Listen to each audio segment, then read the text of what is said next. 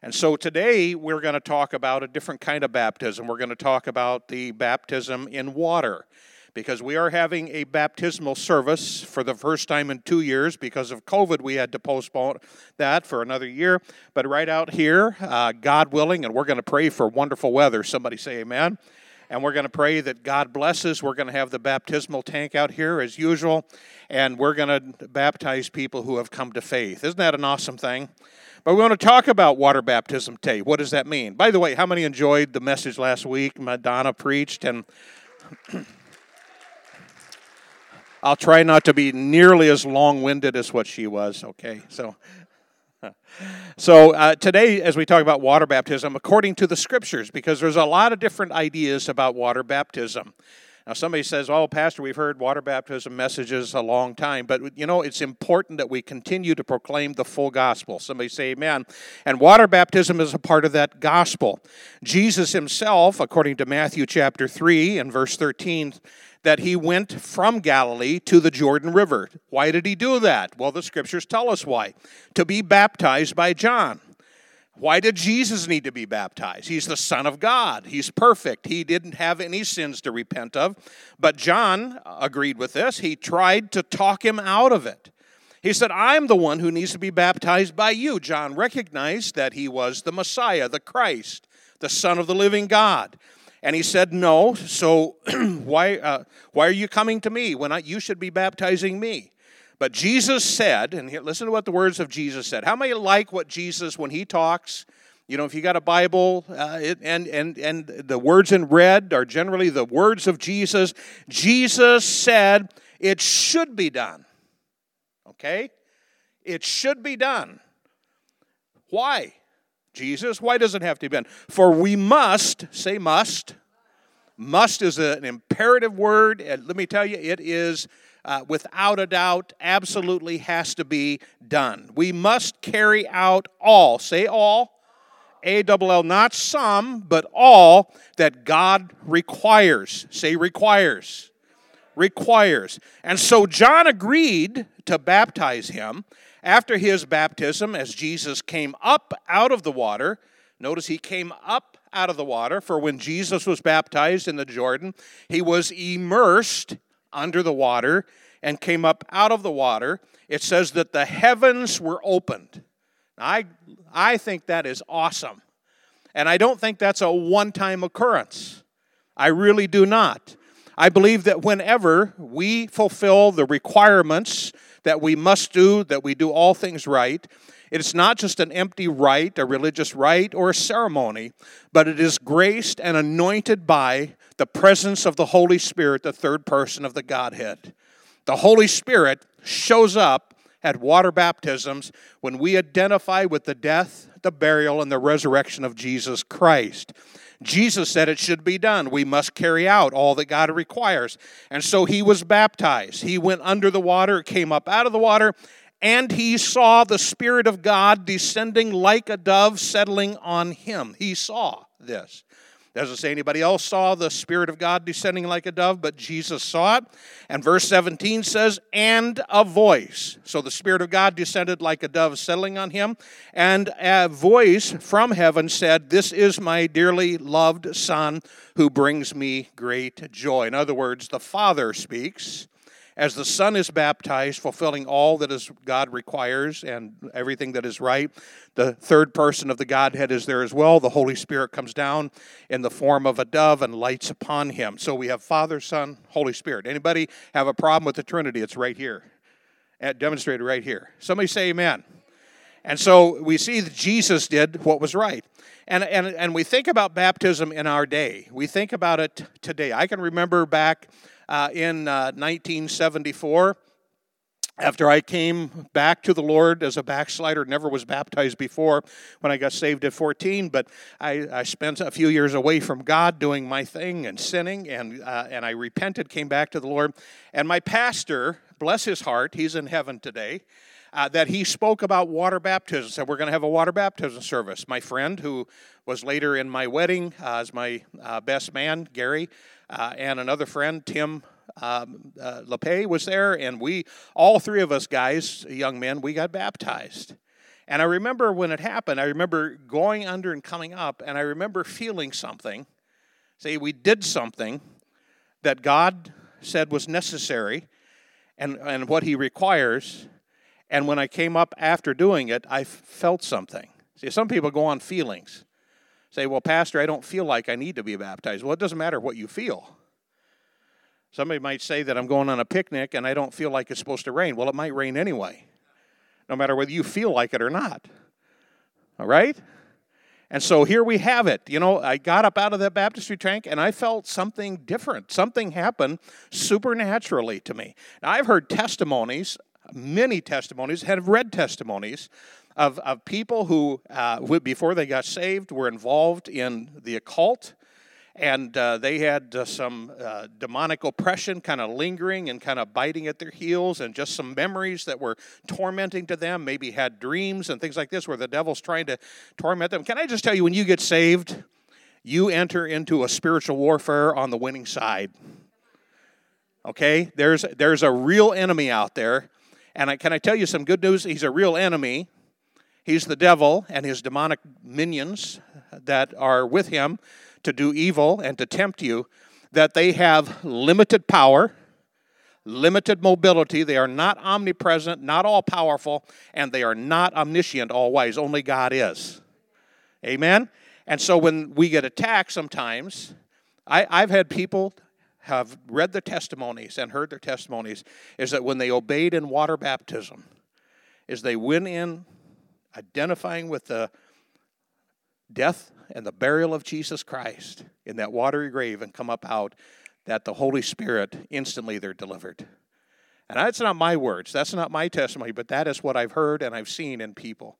God does something supernatural when we do that. See, I believe that as well um, when we uh, take the sacrament of communion, is that it's not an empty ceremony or rite, but the Holy Spirit is involved in that, in the same as with communion.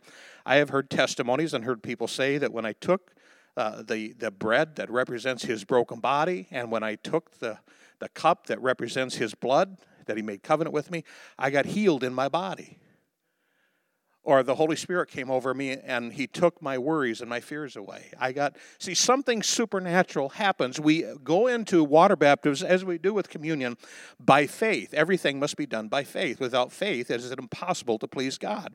And so we go into this obeying God, and God is pleased. When Jesus came up, a voice from heaven said, This is my dearly loved Son, and he brings me great joy. I believe God feels the same about you and me when we obey in water baptism after we've repented of our sins.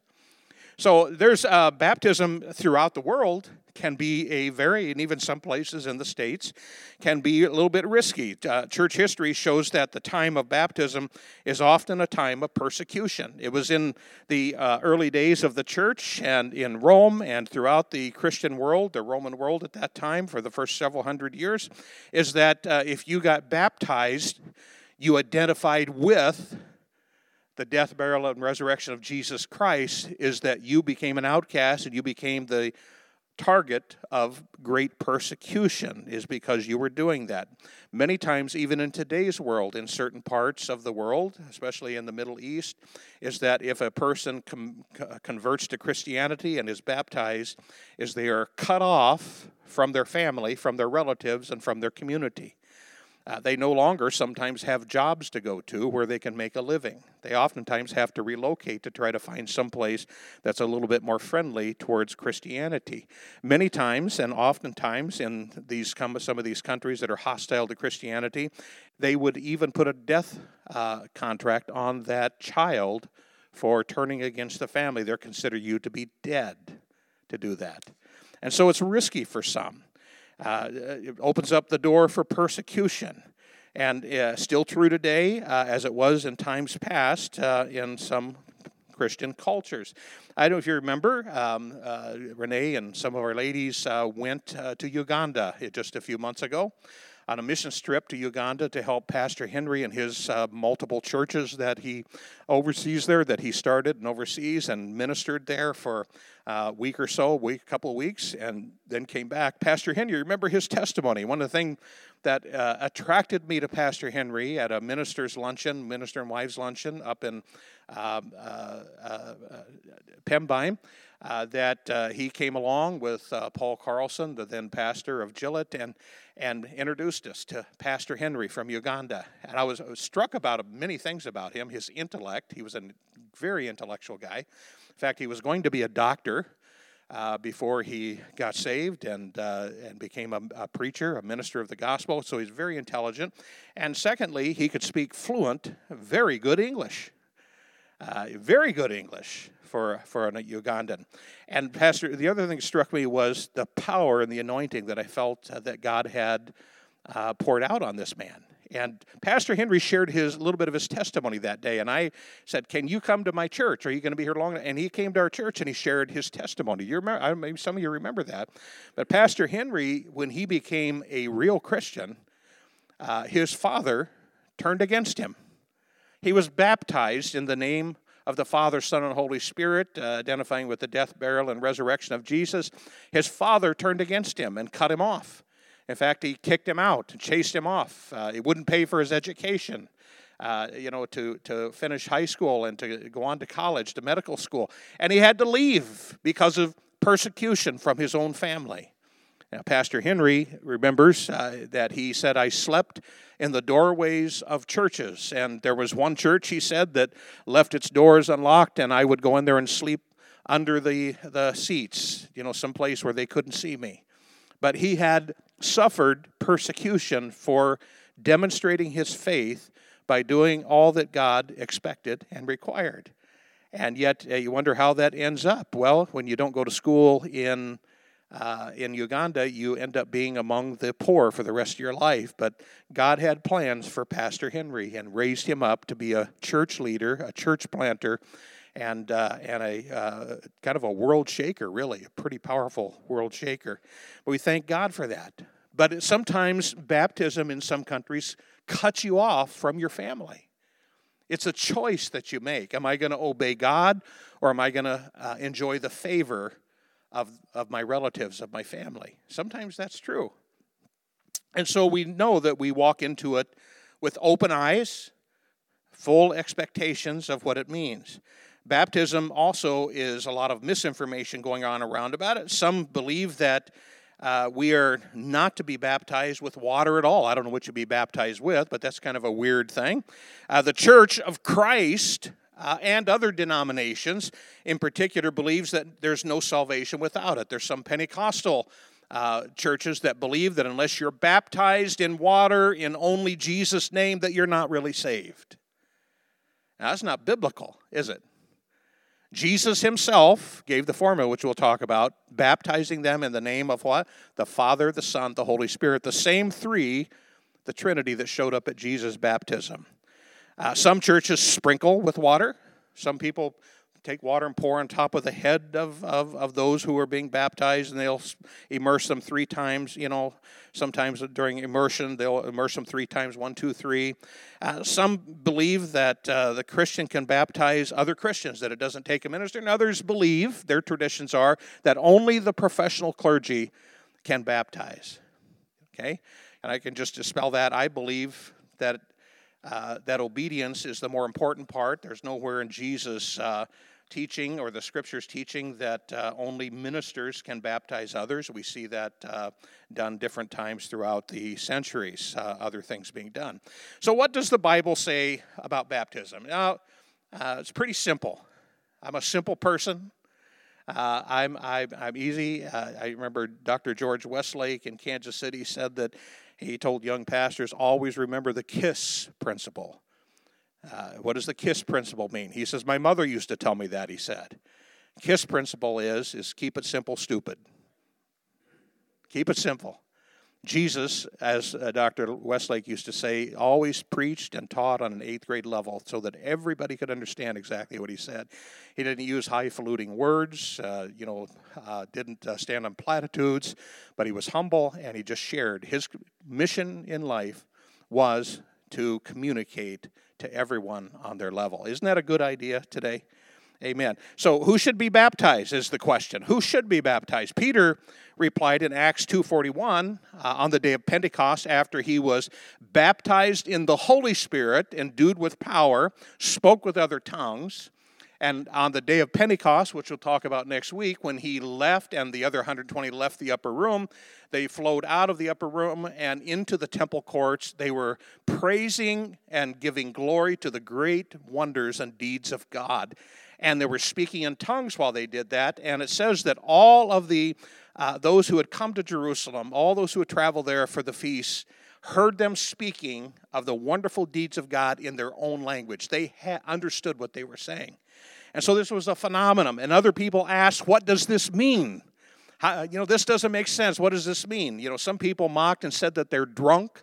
Uh, and uh, Peter got up and said, It's the third hour of the day. You know, they're not drunk, but this is what happened. And he began to tell about the baptism of the Holy Spirit. But then he began to preach Christ and Him crucified.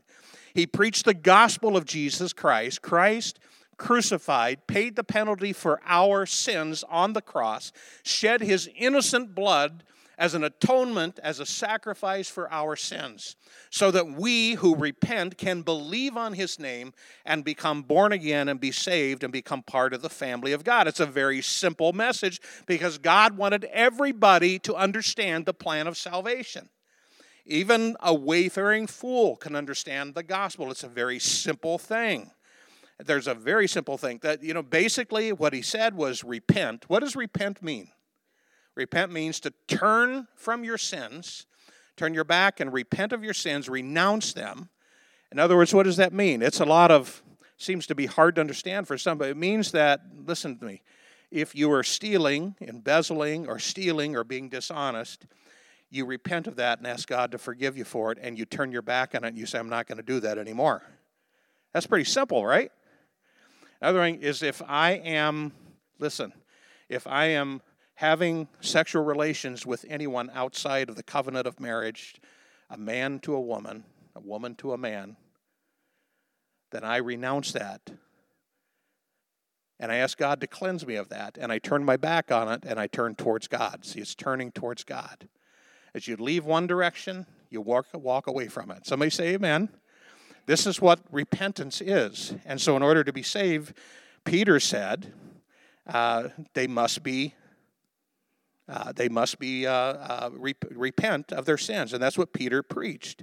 Peter preached, "You must be saved by repentance, and each of you, after you have your sins forgiven, turn to God and be baptized in the name of Jesus Christ for the forgiveness of your sins. And there's a lot of de- deception, false information about this, even. Only those who have made a deliberate choice to repent of their sins and believe and receive Christ as Savior should be baptized. There is no evidence, can I just tell you this? No evidence in the scriptures anywhere uh, where we baptize infants. So, who do we baptize? People who have repented of their sins can an infant realize they're a sinner yet? No. Can they make a deliberate choice? No. All they care about is where their next milk is going to come from. All they care about is getting a dry diaper or a clean diaper. All they care about is being cuddled, coddled and held, right? Receiving love. That's all they know at that time. But there comes an age of accountability, and I believe with each child that is different the maturity level eh, that suddenly a child realizes that I'm a sinner, that, that I have failed God in some way. And their little conscience is pricked. And they begin to realize that I need, I need something. I don't know what I need, but I need. And that's where it's important for Christian parents, Sunday school teachers, girls' ministry, boys' ministry, King's kids, to, to have a time when the gospel is presented in a, in a language that they can understand so they can realize that I can get rid of this conviction by turning to Jesus. So we raised all five of our daughters in the fear and the admonition of the Lord. We taught them the scriptures. We prayed with them. We did devotions with them. Uh, you know, we took them to Sunday school church, Sunday night church, Wednesday night church. Uh, when revivals happened, seven, we used to have seven day a week revivals, and uh, we took them every night. It was hard. It was real hard but it was well worth it because there was one time that Ruben Herrera, missionary to Mexico, was up uh, from Mexico and he was preaching. and he preached a series of uh, messages. And there was a Sunday night when uh, Ruben Herrera preached, and boy, was he a preacher. And he preached his heart out.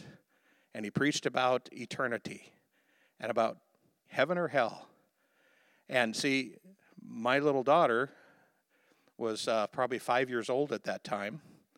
And she was going to a Christian school, went to a good church.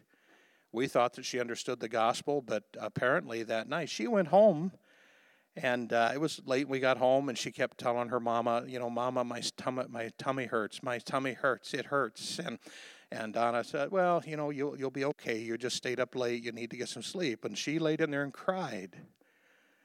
And so mom went in and tried to talk to her and said, "Honey, what what's the matter? What do you mean your stomach?" She said, "It hurt." She said, "My heart hurts." What do you mean your heart hurts? It hurts. My heart hurts.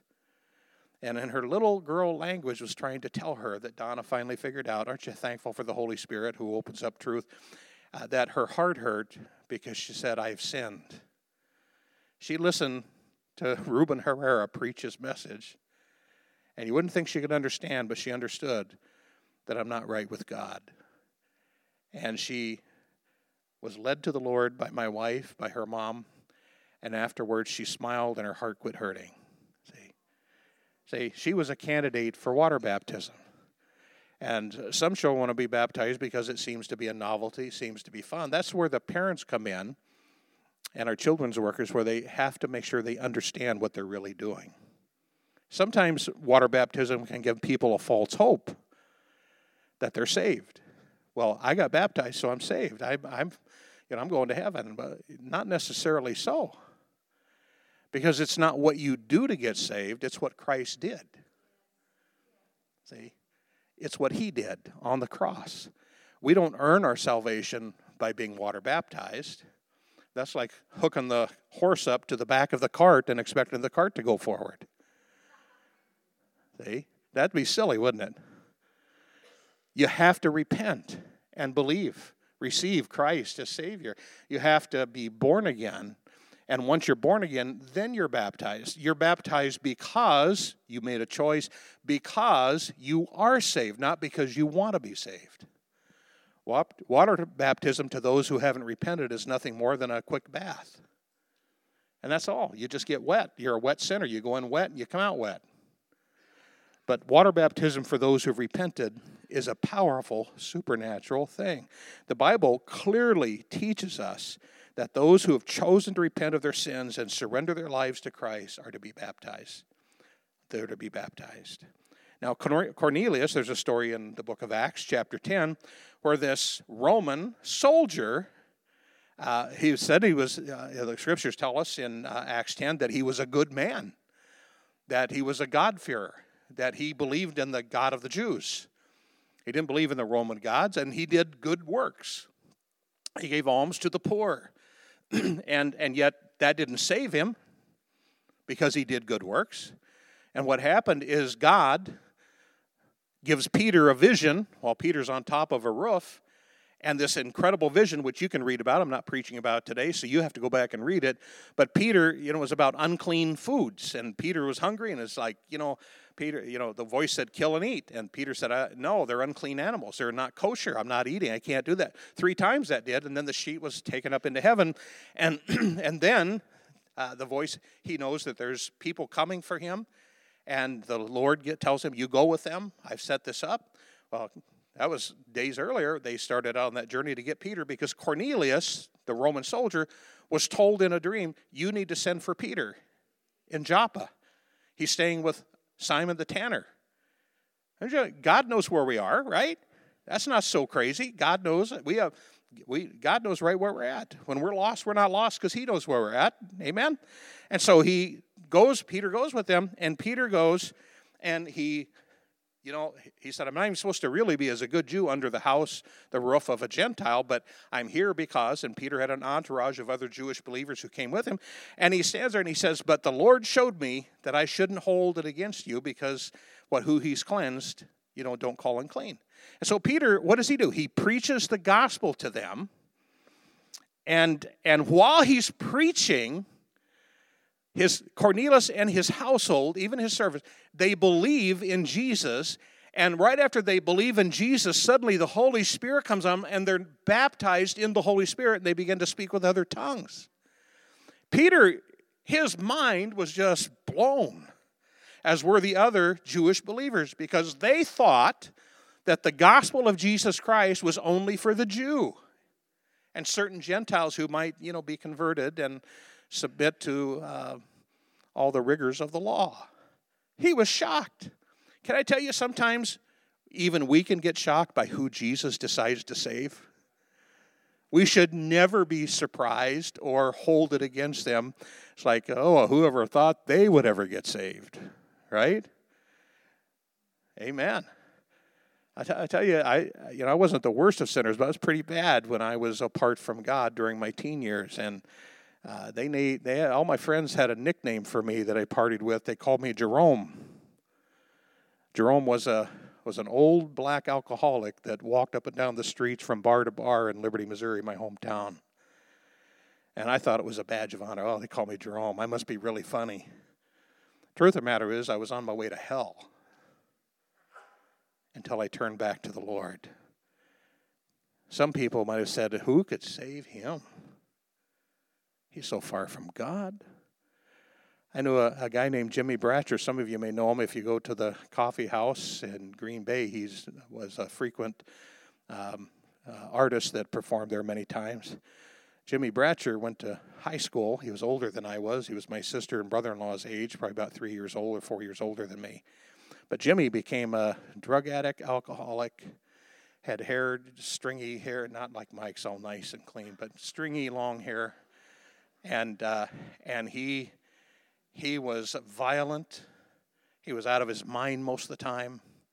He walked around in the little uh, Dog and Suds restaurant I worked in through high school. He'd come over there, try to start fights on the parking lot, and the owner would have to go out and dress him down and get rid of him. He was in and out of jail.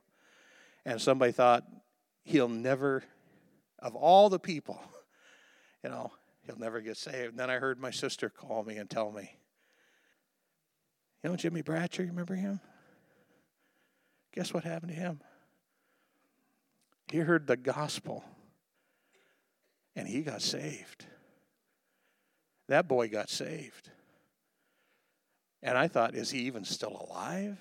He was so emaciated physically messed up. His mind had burned more brain cells than I thought could ever grow back. And yet God did a miracle, see. We never count anybody out. Everybody is a candidate for salvation. Everybody. God so loved the world that he gave his one and only Son, that whosoever believes in him might not perish but have everlasting life. Jimmy became a preacher of the gospel he was rough around the edges for many years because he, he was black and white. Everything's black and white. And, you know, in Christianity, that's really the way it is. But he had very little grace for people who didn't tote the line, but he soon balanced out. How many the Holy Spirit balances you out and gives you mercy and grace for people as well? Jimmy became a preacher of the gospel where I don't know how many hundreds or thousands of people got saved under his ministry, a musician, and travels throughout the country to preach and to sing about Jesus who saved the one who it was, in human terms, impossible to get saved.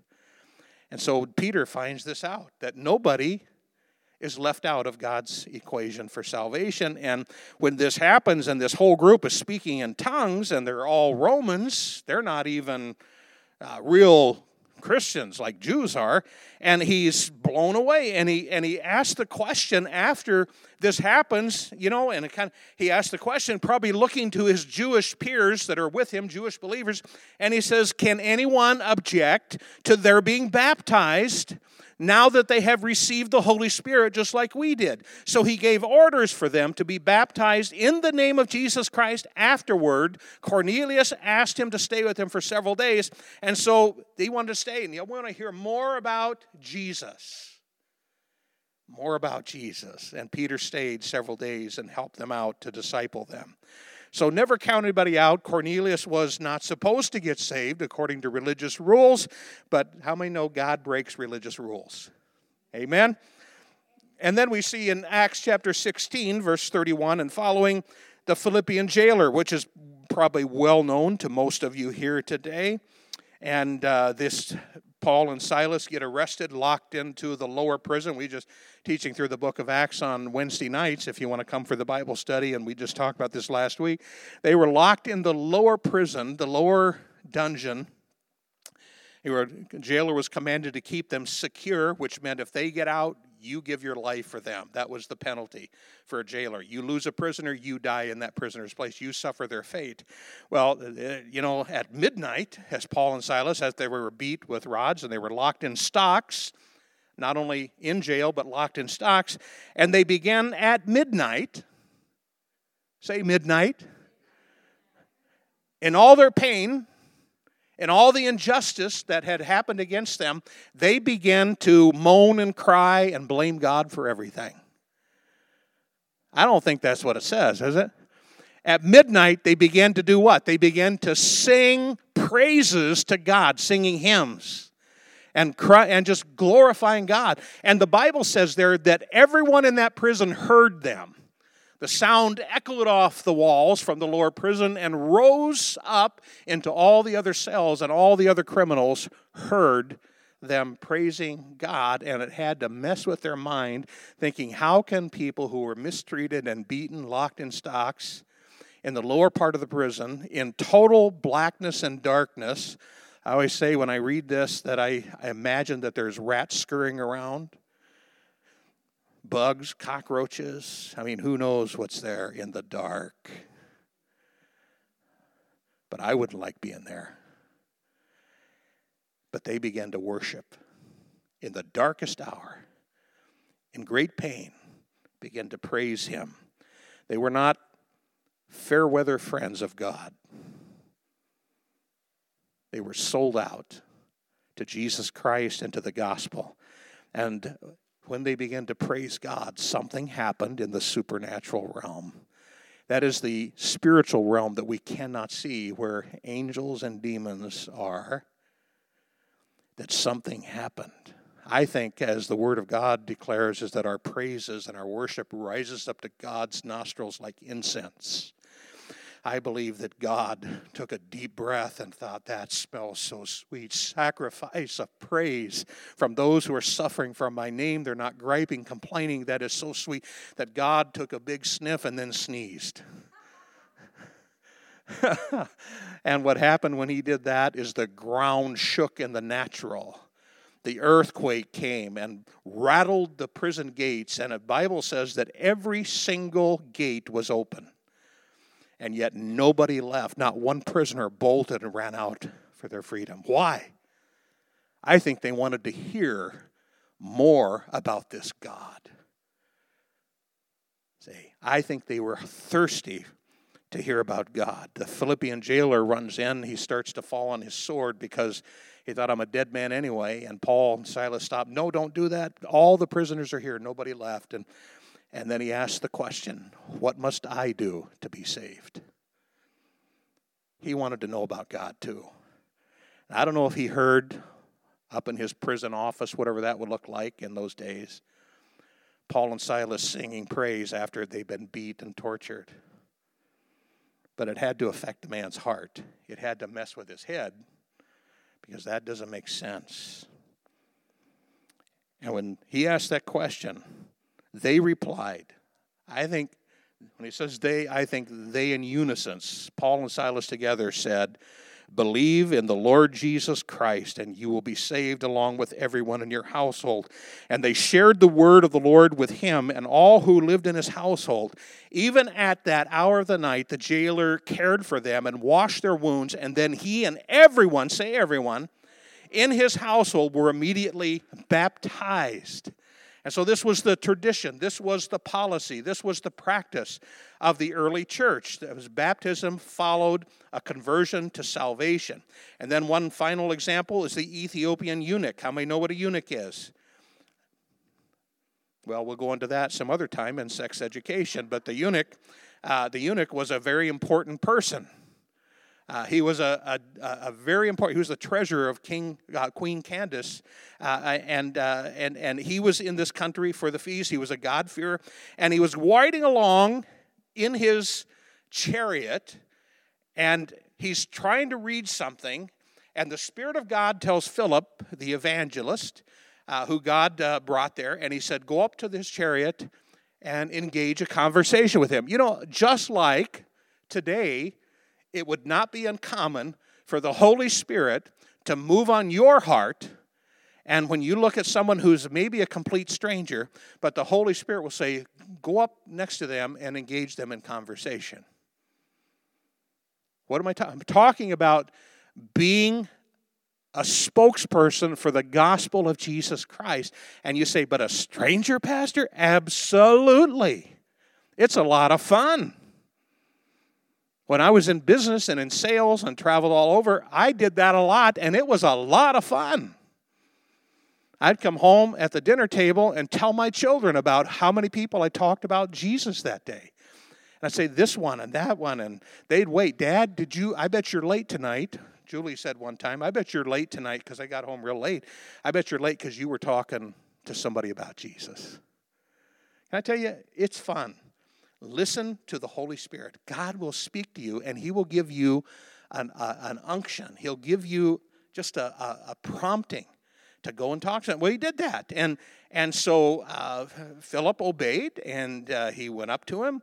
And, and the guy invited him in. He asked him, he says, Do you understand what you're reading? And he said, Well, how can I if nobody's here to teach me? And so he invited him up on the, and he, and he began, as they rode along, uh, after, uh, and he explained to him about who Isaiah was talking about, the suffering servant that uh, he was wounded, he was bruised for our transgression, wounded for our tra- for our sins, and by his stripes we were healed. And he explained to him about Jesus. Well, the guy got saved. He accepted Christ. He was born again. He was converted. And, and he had to talk to him in that gospel about water baptism too, because as they rode along, they came to some water. And the eunuch said, Look, there's some water. Why can't I be baptized? And of course you can. So he ordered the carriage stopped and they went down into the water. Say into. Into the water and, and Philip baptized him. So, what an incredible thing. We see this throughout the book of Acts in the early church and throughout church history. So, how should we be baptized? Second question. Uh, many positions from different denominations sprinkling, pouring, as we talked about earlier, immersion, which is the biblical uh, standard of being baptized. Have up here a, uh, uh, a PowerPoint which uh, talks about baptism. The original in the Greek is baptizo. It does, uh, it does not mean to sprinkle, it means to completely wash and immerse in liquid. This word is used in the classical Greek concerning ships sinking and being baptized, i.e., submerged in water, or a bucket being submerged in a well water or to like a as we talked about before in previous messages about a piece of cloth that is dipped in and soaked in dye. It goes in one color and comes out another which really tells the whole story of the transformation that happens in a person's heart that obeys the lord. Uh, this dipping into dye they come out a different color. When we believe in jesus and we obey we come out a different person. Somebody say amen. And that's an awesome thing. So the ordinance of uh, communion pictures Christ's death, but the ordinance of water baptism pictures Christ's uh, death and burial and resurrection. The question is here, uh, Romans chapter 6, verse 3 and 4 says this Or have you forgotten, Paul asks, that when you were joined with Christ Jesus in baptism, notice that, when you were joined, say joined, with Christ Jesus in baptism, we joined him in his death. For we died, say, we died, and we were buried, say, we were buried, with Christ by baptism. And just as, say, just as, Christ was raised from the dead by the glorious power of the Father, now we also may live new lives. So, Paul's talking about the miracle and the supernatural power of water baptism that we engage in that is released to us when we do. Uh, Martin Luther, uh, who Lutherans, you know, they sprinkle, they baptize babies, but Martin Luther said this, and I quote, I could wish that the baptized should be totally immersed according to the meaning of the word and signification of the mystery. So even Martin Luther said we should be really baptizing by immersion. We have a, an illustration up here as you look up here and see this. It's a wonderful illustration as Christ died on the cross for our sins. Amen? And, and when, when we are being baptized, we are crucified with him. We die with him. What does the scripture say? We died, right? It doesn't that we died physically. We died to our old sin nature. We died to the old us and we're crucified with him. And secondly, we're buried with him after we die. A buried person gets buried, right? A dead person gets buried. And we're buried with him as Christ was put in the tomb and buried after he died on the cross. We're buried with him when we die to ourself and our old self and our sin. And then we are raised with him just as Christ was raised from the dead. We come up out of the watery grave victorious as he was victorious, and we come alive. We're resurrected. And so, what are we doing? We're living out and acting out the reality of what spiritually happened to us when we received Christ as Savior. And what a wonderful thing it is. Third question I have, or the third, uh, is why should we be baptized? And I think the obvious is is to uh, follow Christ's example. Uh, to do all that is right and is what is required by the Father. And secondly, to obey the command of Christ. He commanded us to be baptized after we repent of our sins. Uh, Matthew 28 19, the Great Commission, therefore go and make disciples of all nations. Doing what? Baptizing them in the name of the Father, Son, and Holy Spirit. So it's the command of Christ in the Great Commission of Christ. It's also, uh, why do we do it? We do it to publicly identify with Christ. See, baptisms are meant to be open and public. Is that we don't do it in a secret room. Somebody, uh, well, a couple people over the years asked me, Pastor, um, after a baptism, could, could I come in and get baptized privately? I don't like being in front of people. And I said, No, you can't. Why don't you want to publicly? Well, you know, I just don't want people to see me. And, and really, what they're saying is it's undignified. I, I knew somebody many, many years ago uh, that she was a neat as a pin person. Never a piece of clothes out of place. Her hair, she was a beautician. Her hair was perfect. Makeup perfect. Dress perfect. Perfect, perfect, perfect. And said she never got water baptized, and people surmised she would never be seen in public with wet hair looking like a drowned rat. And I and I question that. That is difficult she's missing out on the glory and the blessing of God. We do it also to share in the death, burial, and resurrection of Christ, identification with Him. With Him. So, conclusion if you're saved, if you're born again, truly born again, you should be baptized by immersion. Here's the other thing if you were baptized by sprinkling or baptized as an infant and you've trusted Christ since, you need to be baptized by immersion to identify with the death, burial, and resurrection of Jesus Christ. You say, Pastor, I'm a, I'm a, I'm a grown person. Well, that's okay with me. But that's embarrassing. Get over it. Simply obey what God has prescribed in His Word. All saved people should be baptized because it is commanded in the Bible by Christ Himself. Amen. I'm going to ask the musicians to come back just briefly. We're um, we're going to conclude today and close the service. Uh, uh, we're going to pray for you, but we're not going to open up the altars as we normally do today because of the time. But I'd like you to uh, to pray about this. And those watching online um, by live stream, if you have not been baptized properly since you believed in Jesus, if you're only baptized as an infant or sprinkled, then I'm going to encourage you to call the church office and say, "Put me down to be water baptized. If you call and no one's in the office or they're away from their desk, leave a message on the voicemail and we'll get back to you. But you should obey the Lord in this. It's important. Somebody say amen. And so let's bow our heads in prayer right now. Father, in Jesus' name, we ask you, Lord, to speak to our hearts. Lord, that we would do all that is proper, all that is right, that we would obey you in baptism. Lord, I know that some have been received Christ uh, in the passing months over the last year. Lord, who have uh, committed to the Lord, even some who were watching during the COVID shutdown online who got saved and they expressed an interest in water baptism, that, Lord, we would be uh, obedient uh, in that so that we can be pleasing to you in how we behave. And Father, I pray that in Jesus' name. And everybody said, Amen. Amen.